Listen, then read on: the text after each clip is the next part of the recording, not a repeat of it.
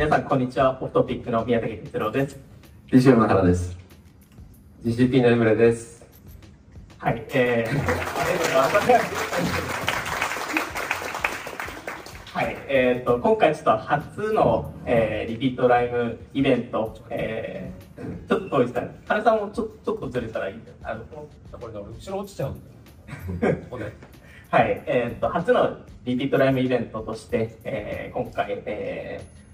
と思った以上に集まってくれた、えーっていうところですよね。あの、もともと多分2、30人ぐらい、えーで、えっと、ちょっとなんかバーとかなんか、ちょっと飲み屋さんを貸し切って、えーそこで、ちょっとわちゃわちゃしようかなと思ってたのが、あの、急になんか60人ぐらい応募してくれて、あ本当ありがたいことに。あの、で、それでちょっと会場を、えー今回あの、ウィワークさんに、えー書いて、えーもらって、あの、本当にあウィワークさんありがとうございます。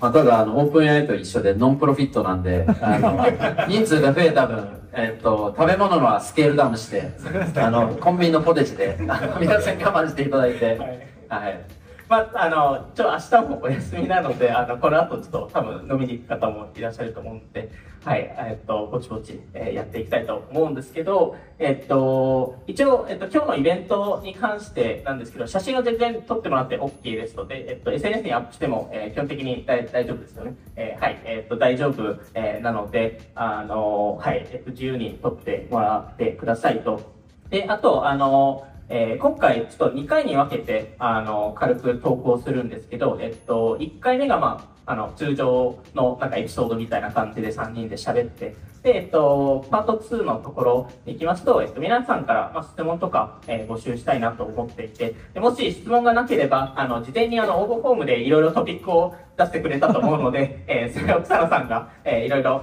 ちゃん、と Repeat Rhyme のステッカーが、えーついてる、えーあの、ボールに、えっと、そこから選ぶので、はい、えー、それで Q&A セッションをやりたいと思いますと、えー、あと、一応あの、ツイッターアカウントも始めたので、あの、もしフォローしていただければ、えー、はい。あの、昨日見たらフォロワーが2だったんで。これから、そうそうそう。多分僕と原さん。そうだね、僕が3人目だった。はい。なんで、あ皆さんも、えっと、多分、あっと、もう鍵つけよ。なんか、あの、なんで、まあ、皆さんをフォローお願いしますと、まあ、今後そこから、えーいろいろツイート、えーすると思うので、はい。えーじゃあ、まあ、早速もう始めちゃいましょうか。はいえーっと、じゃあ、あえっと、今回、まあ、その、パート1っていうところでいきますと、あの、まあ、簡単にこっちでなんかいろいろテーマとか考えたので、それについて、あの、簡単に話せたらいいと思うんですけど、えっと、まず、えー、なんかその、その、まあ、我々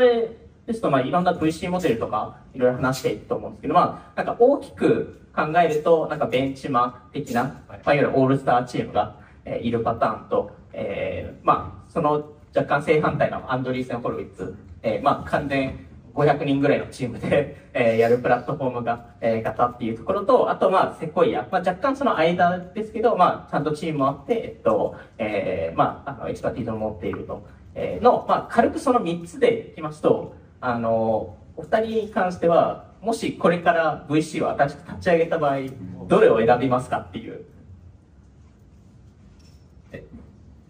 立ち上げた場合？はい。これから GP になりますと。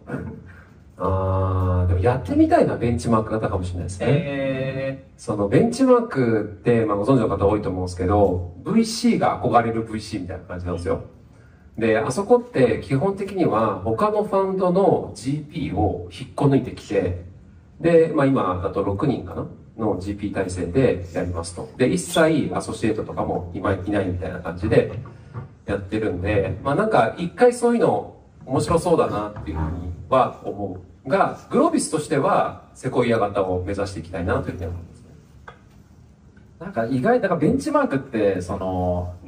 確かにちょっと特殊、ちょ確かにっていうかめちゃくちゃ特殊で、あの、なんでカルチャーがその時代時代によって若干違う気がしていて、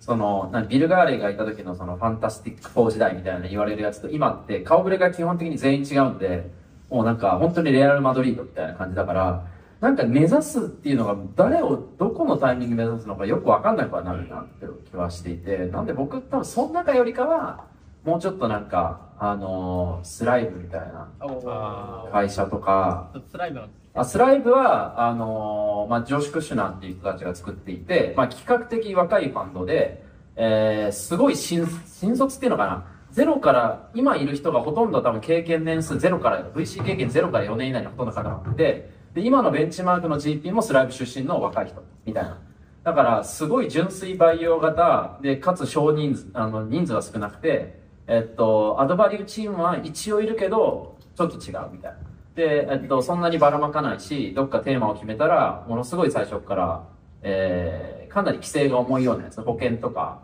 あの、クレジットカード系とか、まあ、金融、保険、えー、ヘルスケアみたいなやつにかなり大きく張っているファンドとかは、やっぱちょっと興味ある。前なんか言ってたよね、それいやいや、そうそう、あの、ジョシュ、あの、ジョシュクシュナー、スライブの創業者は、僕が勝手に個人的にベンチマークしてるというか、もう、ライバル視してる人で、あの、生まれた年が同じなんですよ。生まれた年が同じで、まあ VC やってて、まあ今何ビリオンとかになってるのかなみたいな感じで、かつ VC やりつつ起業家もやってるみたいな感じだし、まああんまり仕事は関係ないけど、奥さんは超スーパーモデルみたいな感じですよね。それは関係ないけど、あの、いや、まあ、いろんな意味ですげえ人だなっていう、あの、会ったこともないけど、勝手にライバルしてる。なんかそういうのって、ね、それは別に同じ世代でもいいですし、下の世代でもいいですし、その上の世代でもいいですけど、なんか、この人はちょっとなんかベンチマークしたいとか、なんか、あの、この人はちょっと、まあ、憧憧れるでもいいですし、あの、あります？はい。あの、最近、この前多分どっかで話したかもしれないけど、あの、えっ、と、マムーン、ああ、はい、ははいい、はい。クライナーパーキンクライナー・パーキンズ。あの、多分これ最近のエピソードで話したかもしれないけど、クライナーってやっぱり、えっ、と、昔80年代とかも、まあ一強みたいな感じ、セコイアの並ぶに一強二強、ずっと来てて、まあ2000年代の最初のクリーンテックみたいなところで、早すぎたみたいな話で痛み、そこから昔クライナーっていうファウンドあったよね、みたいな感じになっちゃってたところを、まあある意味2017年かな？に、マムーンとイリアって二人が入ってきて立て直したみたいな。でなんか VC ってまあすごくブランドビジネスにもで、いい時は、まあ、ある意味価値が価値を呼び続けるみたいな世界はあると思うんですけど、一回ああいう、なんかあの、昔そういうファンドあったよねみたいな、ちょっと、あの、ネガティブな方に行ってから、立て直すってすっごい難しいと思うんですよ。で、それだったら多分彼、ゼロからやった方が早かったかもしれないと思うんですけど、多分、あの、あのクライナーという名前を復活させるってことに対して意義を感じて、えー5年ぐらいかけて、まあ、また多分今 Kleiner 結構トップ10に近づいてきてるんじゃないかなと思うから、あれをやりきったのは、なんかその VC の経営者としてすげえなっていうふうには思います。確かに。まあ、元 Social Capital、えーそうそうそうの方ですよね、確か。で、もう一人やってるイリアっていう人も、なんだっけ、 Index Ventures かの Index で、GP えっと、。あの、 Slack の Stewart Butterfield さんが、えっと、もう採用したか、あの、採用したかったんですけど、 Index に残るって言われて、うん Index を、あの、社社外取締役として、あの、採用したっていうう。ん。で、まあ、そそこから、まあ、そこで、まあ、マムーンさんも Slack の取締役だったので、そこで多分結構仲良くなって、で、まあ、あの、最終的に、まあ、ムーンさんが、えー、クライナー立ち上げた時に、あの、あの、引っ張ったっていうところですね。原さんとかあります？いやーあうんあの、クライナーにをベンチマークする気持ちがすごい分かって、DCM も歴史があるから、そのもちろんアップダウンあるんです。絶対ファンドってアップダウンあって、で、代替わりもあって、で、セコイアみたいに常にこうずーっといいみたいな人たちもいないし、はい。で、えっとあれはもう超レアですね。超レアだと。で、なんか、そういう意味で言うと、大体、本当に10年前に有名だった人たちで残って、今もすごいのセコイアぐらいな気がする。まあ、10年は言い過ぎか。でも本当にそういう中で、なんかこういう風な葛藤を抱えてるんだなっていうのはインタビュー聞いてるとわかるし、ね、なんかすごい、あれは、深いよね、あの人たちの話は。っていうのも、やっぱ思う、ベンチマークする。であとは、やっぱ外国人として、もう単純に、あの、ローラ・ボッサとかは、あの、南アフリカ人で、やっぱりアメリカの本当トップティアのファームの一番トップをやってるっていうのは、外国人としてすごいなと。うんやっぱりもう激しいじゃん。はい。で、あのーアメリカって多分よそ者に優しくないと思うんですよね。だから本当に、本当の意味では。優しいけど、本当には別になんかその、入り込むのって本当大変な中で、すごいなって単純に思う。まあシリコンバレー内でももうインサイダーでしかないですからね。いやいや、ローロローロフの話も、いや、あの、今まさに彼試されてるなと思ってて、ね。今は。よくセコイアの言葉であのクルーシクルーシブル、クルーシャブルモーメント、はいまあ、試される時みたいなのあると思うんですけど、まあ、彼自身が今すごくそれを直面してんじゃないかなと。彼がセコイアの、まあ、グローバルのトップになって、でそれから今のこの2021年ぐらいから始まったテック不況みたいなの来てるし、彼があの The Fund っていうのを立ち上げた瞬間にまあその不況来て、あの、上場後も持ち続けるみたいなのが、え、今、なんであんなことやってんのみたいな感じにちょっとなっちゃってるし、それこそ昨日か一昨日のオープン AI も、そうですね。あれ確かすごい投資してんだよでかいやね。投資して、で、えっと、最後のあの、戻ってくる、さ、まあ、サムさんが、あの、直近戻ってきましたけど、あの、そこの交渉も一部入ってたらしいので。そうですよね。はいあとあの、 crypto の exchange のやつとか、なんか結構彼がトップになって から、あ、ツイッターとか、なんか、まあ、呪われてんじゃないかって言ったらかわいそうだけど、それぐらいなんか苦苦難の連続で、でもこれを切り抜けたら、彼すっげえんじゃないかなと思う。うん、うん、確かに。まあ、長期戦ですからね。そうあなので、そこが、まあ、どうなるかわかんないですけど、なんかそれこそでも DCM とかですと、そのまあ上がり下がりが、まあどのファンドでもあるっていう話だったと思うんですけど、そこって、まあちょっと言える範囲でですけど、その、下に行くと、まあ、エムレさんも言ったように、なんかどんどん下に行くリスクってあるじゃないですか。それって、い一回チームを切り替えるのか、なんかどういう形でそれって乗り越えるんですかね？なんか多分ね、このアップダウンがうまいこと、えっと、数年のサイクルに収まれば大丈夫なんだと思うんですよね。その、坂が10年ぐらいにわたってくるともう戻ることはできないけど、要は、ぼアップス、アップダウンが1ファンドごとに来ると、はい。その、うまいこと、なんていうのかな。そのほ他のファンドがなんかちょうど上がってるタイミンいやグで例えば、じゃあ、ファンド4号、5号、6号ってあって、まずいのは多分ずーっと下がり続けるのが良くない。うんで、5号大丈夫かなって時に6号がバンって上がったら戻れるから、そういうアップダウンのサイクルっていうのは実は結構重要かなと思っていて、で、かつ僕らの場合って国がいっぱいあるから、あの、そこがうまいことばらける。あーじゃあ、ある意味そこのリスクリスクの分散を、うまあ、ファンドごとと地域ごとでやってるっていうところですね。でも本当にその VC のビジネスってすごい残酷だなって思うのはなんかその、えっと、僕ら VC のリターンっていうのは基本的にはもう本当にランクでトップ25%、えっと、メディアンでボトム25%、どこにいるのっていうのは常に見られ、まあ見られるっていうかそれでしか指標って多分なくて、で、えっと、いいファンドっていうのは多分スタートアップの人たちも行きやすいし、で、投資の意思決定のノウハウみたいなのもたまるから、そのトップティアって呼ばれる、要はトップ25%にいるファンドって、次のファンドがトップ25%になるなる確率が45%なんですよ。だから基本的にそのウィナーがずっと勝ち続けるみたいなモデルで、こっから逃れたら、だから落ちちゃって暗いなら戻ったのは相当タイムすごいんだろうなって思う。だまあ、パワーローの、あの、うん。あれに基づいてやってると思うので、大丈夫ですかね？あ大丈夫ですけど、なんか、いや、いや、今みたいな話もそうだし、なんか、いや、最近、僕今ちょうど10年目ぐらいで VC でやっぱ感じるのは、なんか最初って、その、一プレイヤーとして、一投資家として、いかに、その、起業家と関係を作ってソーシングしていくのかとか、まあ、そこに目利きをするのかとか、その後の支援をしていくのかみたいなことに結構フォーカスしてた気がするんですけど、まあ、そ、そ、そ、そこは今でもやるが、最近そういう意味では VC に対してリスペクトしてるみたいなので言うと、そこはやりつつも、VC 経営者として、どうやってそのファンドを、こう、長きにわたって、もちろん、その、コントロールできないこともあるんで、マーケット環境だとか、もしくはさっきのパワーローの、えー、ほとんどリターンを生み出す、これを逃してしまうこともある。けど、なんとか次のファンドにつなげて、そっちではさっき原健言ったみたいに、なんとか起死回生のあれをやるとか、そ長きにわたって勝ち続けるファンドを経営してる人とかって本当にすごいなっていうのは最近ちょっと個人的には思ってて、そういう人って誰だろうみたいな感じでベンチマーク先を探してる。まあベンチマークは、まあ、なん今3、三世代目ですよね、今。そうかなあベンチマークキャピタルはね。はいうんあの、で、あそこもなんかすごい面白いのが、なんか、経営をなんか若干捨ててる部分もあるじゃないですか。うんやっぱりもうスーパースターチームでやってるので、もたまにチームで集まってしっかり動くっていう、なんかそこのバランスがすごい絶妙だなと思う。で、なんか逆にそのセコイアでしたり、アンドリーセンでしたり、多分そこはもうちょっとガバナンスとか、そういうところをしっかり、えーやってたりするんですけど、なんかその経営を若干捨てる、えーっていうのも、まあ、ベンチマークだからこそできることですよね。ちょっといいですか？あの、まあ、まさにそう、ベンチ、あさあのセコイアで言うと今僕苦しめるモーメントだと思うんだけど、ベンチマークで言うと、その2、3年前がそれだったんじゃないかなと。すっごいイケイケで、あの、マーケット、他のファンドがバンバンファンドレイズしてて、で、なんかもう、あの、でかく何ビリオンのファンドからすると、シリーズ N なんてもう入場券だみたいな感じでやるみたいな。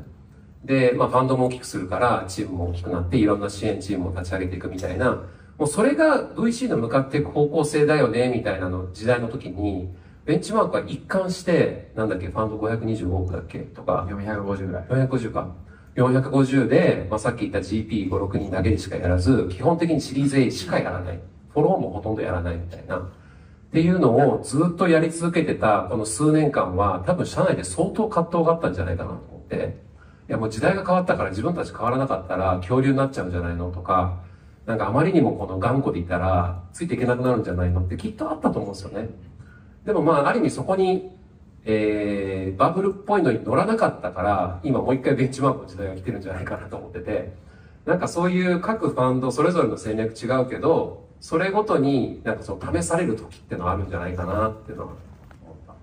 でもなんかその、まあ、今日だ、今日来てる人の中、例えばスタートアップ VC、ちなみに LP の方もいろいろ来ていて、だからベンチマークが一番多分 LP さんとしては投資しづらいんじゃないかなって気もするんだよね。だ違う会社になるから、毎回毎回。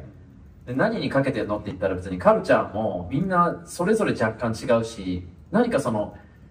なんていうかその継続性があるものって少ないから、難しいよね。だからその大きいテーマとしてトップティアであり、そのアーリーステージであり、シリーズ A だけにフォーカスしてアメリカのテックが伸びていくっていうのはもう間違いなくいいけど、前回と今回が違いすぎるから毎回どうすんだろうなって思っちゃうけどね。なんかちょうど先週香港にいて、アメリカの LP で、もうそういうトップティアに投資してる人と話す機会があったんだけど、あのーなんかね、やっぱ基本トップティアはコンスタントに 3X 以上出してて、うんまあなんだったら 5X 以上いけますみたいな。で、中でネも、ットでね。ネットで。ベンチマークはそれをなんかさらに上回ってくるらしくて。だから、あの、戦略変わるし人は変わるが、とにかくコンスタントお互いみたいなしてるんで、出せるんだったら出したいと。けど入れないって言ったらなんかもう、サイズを大きくしないから、もう既存で多分埋まっちゃうんだよね。まあ、ああとあの GP があの入りますからね。あの、元々のベンチマークメンバーが。そうっすよね。結構なポーションなんだよね。なんかだからしかも多分どんどん増えてるじゃないですか。どんどん卒業していくので。そのうちなんかファミリーオスっぽくなっちゃう。可能性はありますよね。まあ逆になんか、まあピーター・フェントンさんも言ってましたけど、ファンドサイズ下げるかもしれないみたいなことを言っているぐらいなので、やっぱり彼らの考えとしてはもう完全にマルチプルをしっかり出すのが、まあ彼らの仕事だっていうところけど、個人的にやっぱりベンチマークもそうですし、あとはファウンダーズファンドもそうですけど、すごい、すごいなと思ったのは、やっぱり2021年の新規案件数がめちゃくちゃ少なかったっていうところで、で、えっと、えっと、ファンダーズファンドは分からないですけど、えっと、サラ・タベルさんが言ってたのが、今年多分過去10年一番多いって言ってました。なので、やっぱそこの、しっかり、マーケットもしっかり読みながら、あの、まあそのファンダー、まあ彼ら、あの、ベンチマークが言ってたのは、ファンダーとの付き合い方が、あの、2000、まあコロナ期間中だとそこまで深くできなかったので、だから新規を取れたっていうのを言ってたんですけど、まあ今だとちゃんとそこができるようになったっていうのは言ってますね。まあ、多分、でも実は僕らも2020から22の間って、日本で言ったらもうものすごい投資減らして、えっと、多分2年半で2件ぐらいしかしてなくて、で、それも、やっぱり過去の経験で、その L、結局投資したら LP の人にその時にキャピタルコールしなきゃいけないから、それがみんな、あの、厳しい時にするっていうのは良くないし、やっぱりそこのコントロールをめちゃくちゃみんな気にしてるなって気がした。なんかあの、よく VC の儲け方みたいなので、こう2証言に分けて、正しい正しくないと、コンセンサス、コントライアみたいなこれもですかファンダーズファンドのもう基本のあれですね。そうそうそう。で、この、まあ4証言か。4証言に分けると、当然儲かるのは、コントラリアンであって、正しい時はい。なんですよね。で、これって今思ったんだけど、その投資においても、投資、なんだろう、この会社がコントラリアンかとか、まあ結果的にそれが正しかったか正しくなかったかっていうの意味でも重要だし、ある意味ファンド経営においても同じかもしれないなと思ってて、なんかそれこそさっきの、あの、いろんな VC とやってること、同じことをやっていいたら、まあ結局なんかリターンも平準化されちゃう。で、まあベンチマークとか今原健一さんがまさにすごいなと思うのは、21年とかは絞ってたし、なんだったら売却してたんですよね。まあ今ここ WeWork にいますけど、WeWork とか Uber とか、その辺をすごい高いところでエグジットしていたと。っていうのは、多分あの時代からすると、何やってんだみたいな。そうねそうそうそう。まだまだマーケット伸びていくのにみたいな。なんかその、投資をするところでもコントラリアンであるべきだし、まあ、ファンドの戦略だとか、エグジットのタイミングとかっていうのもコントラリアンであり、正しくなければいけないっていう、結構難しいな。なんかよく言うのは、その、会社もそうだし、これあの、インあの、またインテルの、あの、アンディ・グローブが言ってるやつで、多分これファンドも一緒なんだけど、その、いい時は、その、なんだっけ、 good company が分かるようになるみたいな。で、そういう不況の時こそ本当に great company が出てくるみたいなのってまさにそうで、多分そういう一番厳しい局面でこそ、なんかその経営の違いっていうのが出てくるんだろうなって思う。なんかそこが、やっぱり、ずっとやってるファンド、まあ、あの、 Sequoia ね、ちょっと evergreen fund 作っちゃったけど、やっぱり、長いファンドってああいうところの動きがすごく、なんかうまい。本当にうまいなと。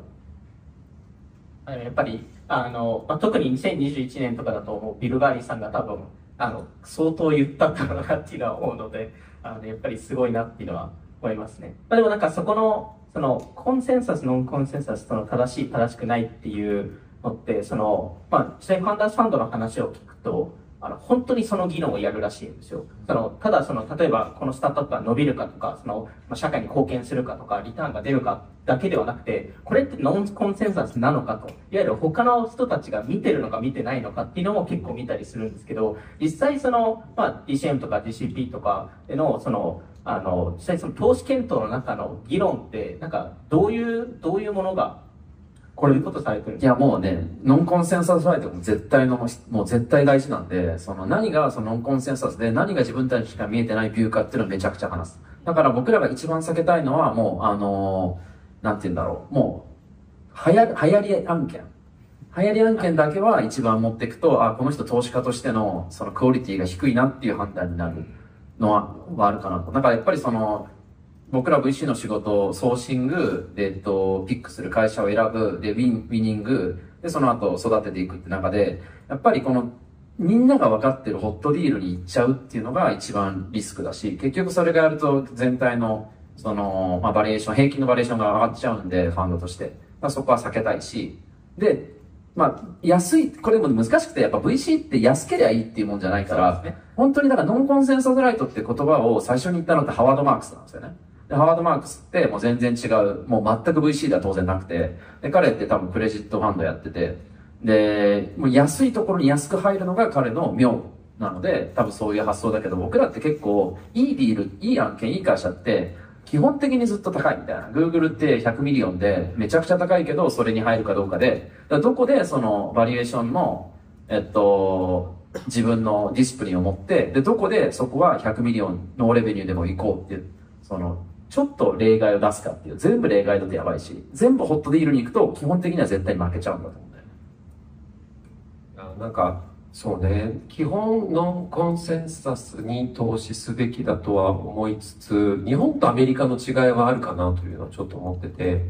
やっぱアメリカとかってむちゃくちゃそのスタートアップが多くて、いろんな起業家がいて、いろんなオポチュニティを追いかけてる。から、今だとなんかじゃあジェネレティブ AI みたいな、なんかホットなテーマあると、うわーってそこに行くじゃないですか。なんかよりなんかバブルっぽくなっちゃうんですよね。はいでも日本って、その機械に対して、スタートアップとか起業家の数がアメリカほど多くないんじゃないかなというふうに思うんで、なんか VC からすると、ここにすごく機会があるなっていう思う領域っていくつかあるんですよ。で、そこを目指してるスタートアップ起業家も、まあ、下手したらなんか3人社ぐらいしかないみたいな、5社ぐらいしかないみたいな感じがしていて、で、その中でみんないいところに投資したいから、なんか、コンセンサスっぽくなっちゃっててる傾向は、日本の方が多いのかもしれないなっていうふうに今ちょっと、あの、思いました。だ結構僕らも、あの、もちろんインデペンデントに考えて、ユニークな insight をもとに投資をしていくっていうのをやっていきたいんだけど、結果的になんかいい企業かいい会社っていうのは、割ともう identify されていて、いかにその win deal を win していくのかみたいな、そっち側になんか優位性を作っていってる感じがするなっていう感じでしょ。よく言われる VC はなんかその、なんだっけ、えっ、と、ソ sourcing の、あの、誰も見つけてない目利きみたいなところで勝つのか、みんな分かっている、すごくイケてる会社に入り込むことで、ああのそこのディールをウィンすることで勝つのかみたいな。なんかその二つの勝ち方みたいなのがあるんだけど、日本は割と後者側が多いかもしれないなっていう。まあ、難しいのが、あの、まあ、これは、なんか、何回も多分ビビットラインでも言ってますけど、あの、コンセンサスでも勝てるので、そうね。うん。そう。はい、じゃないですか。あの、いわゆる全員乗っかって、例えば、まあ、ある、あるタイミングで多分 Facebook ってすごい人気になになった理由なんですけど、そこに入れて、入れたのが価値だったっていうのもあるので、なんか、本当に案件によってっていうのは多少なりあるんですけど、多分、まあ、いや、いや多分、ファンダースファンドが、えっと、多分議論するのは、うんあの、ノンコンセンサスの方が圧倒的なリターンがそう出るっていうところそうなの。だからネットで 3X は割とその、まあまあそうです。まあそんなにめちゃくちゃアウトライヤーなあの投資じゃなくても多分出せるけど、本当に 10X 出そうと思ったらもうかなり普通の non-consensus であり、めちゃくちゃ right であるっていう。これファンド全体で10。ファンド全体で 10X だから、その案件だけで言うと100倍とか1000倍のリターンだよね。なんでまあ多分あの、一応、コンセンサスで本当に top tier で言うと、例えば Uber とか、まあこれ Founders Fund 言ってるんですけど、Uber がそうなんですけど、 non-consensus で言うと、 SpaceX。そうだね。っていうまさにそう思いました。でも、どっちも大成功案件なんですよ。なんで、どっちもあの可能ではあるんですけど、ただやっぱり多分、あの、 non-consensus に、あの、多分彼らが先に入れたっていうのも、えー、一個大きいなっていうのは思うので、あの、ちょっとあの、あの彼ら early、early stage から入ってるので、まあ、そこら辺の多分考え方っていう。なんかあの、フラットゲートのマイク・メープルスもよく言いますよね。そのコントラリアンではい。ないと、まあ、その、おっしゃる通りで、その、いけてる案件に投資できたとしても、そこのアップサイドは限られていて、本当に、特に指導投資家として、彼らって1000倍とかを目指してるので、1案件から。やっぱそういうのやろうと思うと、もうなんか、もう全く誰もそこがにチャンスがあると思わない領域とか起業家。でやっぱそういうところでバリエーションも低いし、うんだからそういうところに入って1000倍を目指していくみたいな。いや、なんかまあ日本だと結構、その、どうしても、ファウンダー、起業家もノンコンセンサスなものをやってる傾向は少し低い気がする、正直言うと。なんか日本の人の、僕らも含めてだけど、頭の思考回路って結構その、優等生型な思考、教育をやっぱ受けてるから正解があって、それをどうやって解いていくかみたいなあの思考回路をする傾向があるので、どうしてもコンセンサスなものが良しとされるし、多分ね、そういうしゃ、あの、なんていうか、バイアスはどうしてもあると思うんだよね、アメリカの人からって。で、結果 B2B が多いし。で、やっぱその、もうめちゃくちゃのコンセンサスの間って、やっぱコンシューマーにどうしても偏りが出てくるにあの傾向あるから、なんかそこはどんどんか、日本だと今後どうなっていくんだろうかなって気がするけど、まあでもなんかたまに思うのはそもそも日本で VC やってるっていうのはノンコンセンサスだよなとは思うけどね。もう誰に話しても日本って何スタートアップいいのみたいな。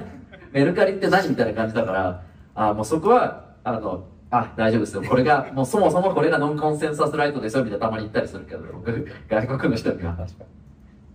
それピッチで使わせてもらいます。あの、NP 向けの。はい。確かにいいですよね。あの、まあ、なんか、もう多分、あの、一旦多分これで、あの、第一セッションクロージングすると思うんですけど、まあ、個人的になんか、ピーター・ティルさんが言った言葉で、その、カテゴリーが、の名前が出た瞬間、もうそこに投資できなくなるっていうのが、まあ、ファンドさんの多分考え方で、あの、もう、もう遅れてるっていう、やっぱり、カテゴリーを作る側に、えっと、投資しないといけないので、だからこそ、まあ、ノンコンセンサス、まあ、誰も見つけてないっていうところを、まあ、あの常に探っているというところなんで、はい。じゃあ、えっと、この第1回のセッションはこれにします。これで終わりにしましょうか。あの、別にエンディングはあの言わなくていいですよね。はい、大丈夫ですけど、ね、はい。じゃあ、えっと、こんな感じで第1セッション終わりにしたいと思います。ありがとうございました。ありがとうございました